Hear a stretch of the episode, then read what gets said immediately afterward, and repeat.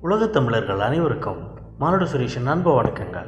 இன்று அமரர் கல்கியின் தியாக பூமி பருவம் நான்கு பாகம் பதினான்கு கண் திறந்தது. அதே அர்த்த ராத்திரி பொழுதில் இன்னொரு ஆத்மா கண் விழித்து கொண்டிருந்தது. சாம்பு சாஸ்திரி அன்றிரவு சாவடி குப்பத்தில் இருந்து பிரயாணப்பட்டு போவதென்று தீர்மானித்திருந்தார். நல்லானிடமும் மற்றவர்களிடமும் விடைபெற்று கொண்டு போவதென்பது அசாத்தியமான காரியம். ராமாயணத்தில் ராமர் தம்மை பின்தொடர்ந்த அயோத்தியவாசிகள் தூங்கும்போது போனது போல் தாமும் அர்த்தராத்திரியில் கிளம்பி போய்விட வேண்டியதுதான் என்று அவர் முடிவு செய்திருந்தார். சாவடி குப்பத்து குடிசையில் கடிகாரம் கிடையாது. ஆனாலும் ஏறக்குறைய நடுநிசையில் சாஸ்திரி கண் விழித்தெழுந்தார். வாசலில் போய் பார்த்தார். அன்று பௌர்ணமி. சந்திரன் உச்சிவானத்தை கடந்து கொஞ்சம் மேற்கே சாய்ந்திருந்தது. உலகம் அப்பொழுது பார்க்கடலில் மூழ்கி எழுந்தால் போல் காணப்பட்டது. தென்னை மரங்கள் மட்டைகள் இளங்காற்றில் அசைந்தபோது முத்துச்சுடர் போன்ற நிலவின் ஒளியை அவை பளிச்சென்று மின்னின. சாவடி குப்பத்தில் நிசப்தம் குடிகொண்டிருந்தது.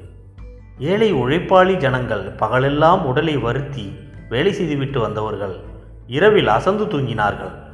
சாஸ்திரி திரும்பவும் உள்ளே சென்றார். அம்பிகையின் முன்னால் கைகூப்பி கொண்டு உட்கார்ந்தார். தாயே ஜெகதாம்பிகே உன்னை தஞ்சமாக அடைந்த என்னை இப்படியா கஷ்டப்படுத்துவது? எத்தனையோ துக்கங்களை நானும் பொறுத்துக்கிட்டு இருக்கேன். ஆனால் இந்த குழந்தையை பிரித்த துக்கத்தை பொறுக்க முடியவில்லையே. ஏன் இப்படிப்பட்ட பாசத்தை கொடுத்தாய்? ஏன் என்னை வருத்துகிறாய்? எதற்காக ஏன் இப்படி இருதயத்தை பிழிகிறாய்? சாஸ்திரி கண்ணில் ஜலம் ததும்பி பிரவாகமாக ஓடிற்று. சற்றென்று அவர் எழுந்து நின்றார். அம்மா இந்த ஏழையால் உனக்கு ஏதோ காரியம் ஆக வேண்டியிருக்கிறது. இல்லாவிட்டா இப்படி துன்புறுத்த மாட்டாய். உன் ஆக்கியை நான் மீறவில்லை. இதோ புறப்படுகிறேன். இந்த தடவை உன்னை கூட நான் எடுத்துக்கிட்டு போகலை. நீ இங்கேயே இருந்து நல்லா இந்த ஜனங்களை காப்பாற்றி கொண்டே இரு என்று சொல்லிவிட்டு சாம்பு சாஸ்திரி அம்பிகைக்கு நமஸ்காரம் செய்துவிட்டு எழுந்தார். அந்த குடிசையின் முன்புறத்து அறைக்குள் வந்தார். ஒடியில் கிடந்த வேஷ்டி அங்க வஸ்திரங்களை எடுத்து மடிஞ்சுக்குள் அடைக்கத் தொடங்கினார். அப்போது பின்னால் தாத்தா தாத்தா என்று குழந்தையின் குரல் கேட்டது. சாஸ்திரிக்கு தூக்கி வரி போட்டது. திரும்பி பார்த்தார். அளவில்லாத ஆச்சரியத்தில் திக்பிரமை கொண்டார். இது என்ன அதிசயம்? யார் இது? குழந்தை சாருதானா? என்று சொல்லிவிட்டு கண்களை துடைத்து கொண்டு பார்த்தார். அப்போது சாரு ஐயோ தாத்தா நான் கண்ட சொப்பனெல்லாம் சரியாக போயிடுத்தே. உனக்கு கண்ணு தெரியலையா? நான் சாரு தான் என்னை தொட்டுப்பாரு என்று சொல்லி தாத்தாவின் அருகில் வந்தார்.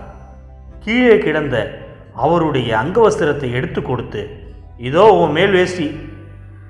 இதோ உன் மேல் வேஷ்டி. தடையை பாரு. மேலே போட்டுக்கோ தாத்தா. என் கையை பிடிச்சிக்கோ. உனக்கு எங்கெல்லாம் போகணுமோ அங்கெல்லாம் நான் அழைச்சிட்டு போகிறேன் என்றாள் சாஸ்திரி குழந்தையை அழைத்து கொண்டு மேலெல்லாம் தடவி கொடுத்து கொண்டு நிஜமா என் கண்மணி சாருதான். எப்படியம்மா அந்த பாதிராத்திரில் வந்த? தனியாக வந்த? என்றார். உனக்கு கண் பொட்டையாக போனது போல் சொப்பனத்தில் தெரிஞ்சு போச்சு. நான் இல்லாது போனால் உன்னை யார் கையை பிடிச்சி அழைச்சிட்டு போவா? அதான் ஓடி வந்துட்டேன். இதுவரை இந்த பதிவை கேட்டுக்கொண்டிருந்த உலகத் தமிழர்கள் அனைவருக்கும் மானுட சுரேஷின் அன்பு வணக்கங்கள். நன்றி வணக்கம். வாழ்க வளமுடன்.